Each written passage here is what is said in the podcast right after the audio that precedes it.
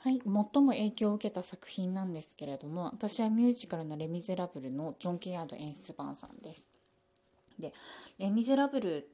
にこれどれぐらい私影響を受けたかっていうとロンドンに2014年に一人で行ったぐらいに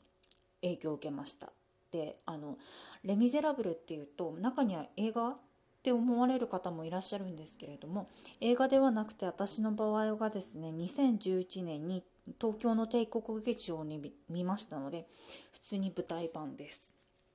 で私これをきっかけですごいミュージカルとかもすごい好きになったりましたね本当に。うん。なんかすごい衝撃受けて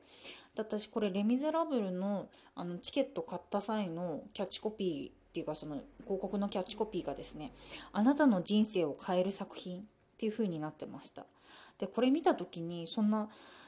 お芝居っていうかそのミュージカルを見たぐらいで自分の人生変わるわけないじゃんって思ってたんですけど本当にこれを見てなんか人生というかすごい行動が変わったなって思いました。でこれ「レ・ミゼラブル」を見たきっかけなんですけれども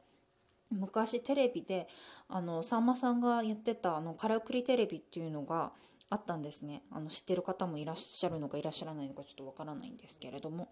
でその際にあの山崎育三郎さんが当時あのちょっと出ててでマリウスやられてたんですね。でそのからくりテレビの中でレミゼの曲を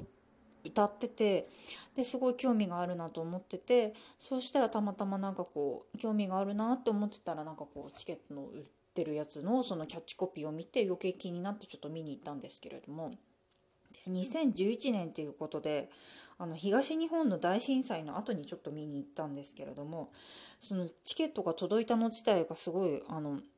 大震災の後でなんかいろいろとこう自粛ムードでこれ見に行っていいのかなみたいな形だったんですけどでもなんかもう買っちゃったしなんかうんまあ見に行こうと思ってちょっとこうあんまりちょっとこう乗り気じゃなかったんですね大震災の後だったんでちょっともうバタバタしてたし。だったんですけど見に行ってすごいこう良かったなって思ってもうあまりにも衝撃を受けすぎて私あの1回そのチケット1枚しか買ってなかったんですけどもう1枚そのチケットを新たに買っちゃったぐらい別日でぐらいにもうはまってしまいまして「レ・ミゼラブル」のジョン・ゲアード演出版さんなんですけれども。で今なんですけどあの2011年でジョン・ケアード演出版っていうのがもうちょっと日本の方ではやらないんですね。今もう世界中でロンドンぐらいしかやってないっていうことで。でもう見れないってなった時に結局どうしたかっていうとロンドンに2014年に行きました。もうどうしても見たくて。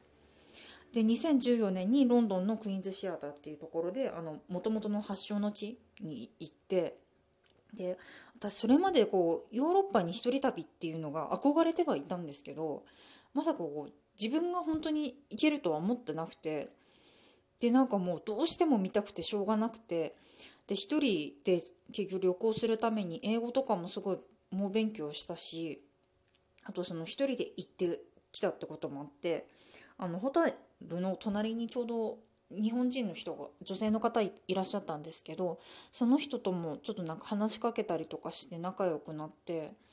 でそんな海外行って知らない人と仲良くなって帰ってくるってこともまさかその見に行く前に全然想像つかなくてでその知らない人とも友達になって結局こう私の場合だとこう日本帰ってきてもご飯食べに行ったりとかしてますね。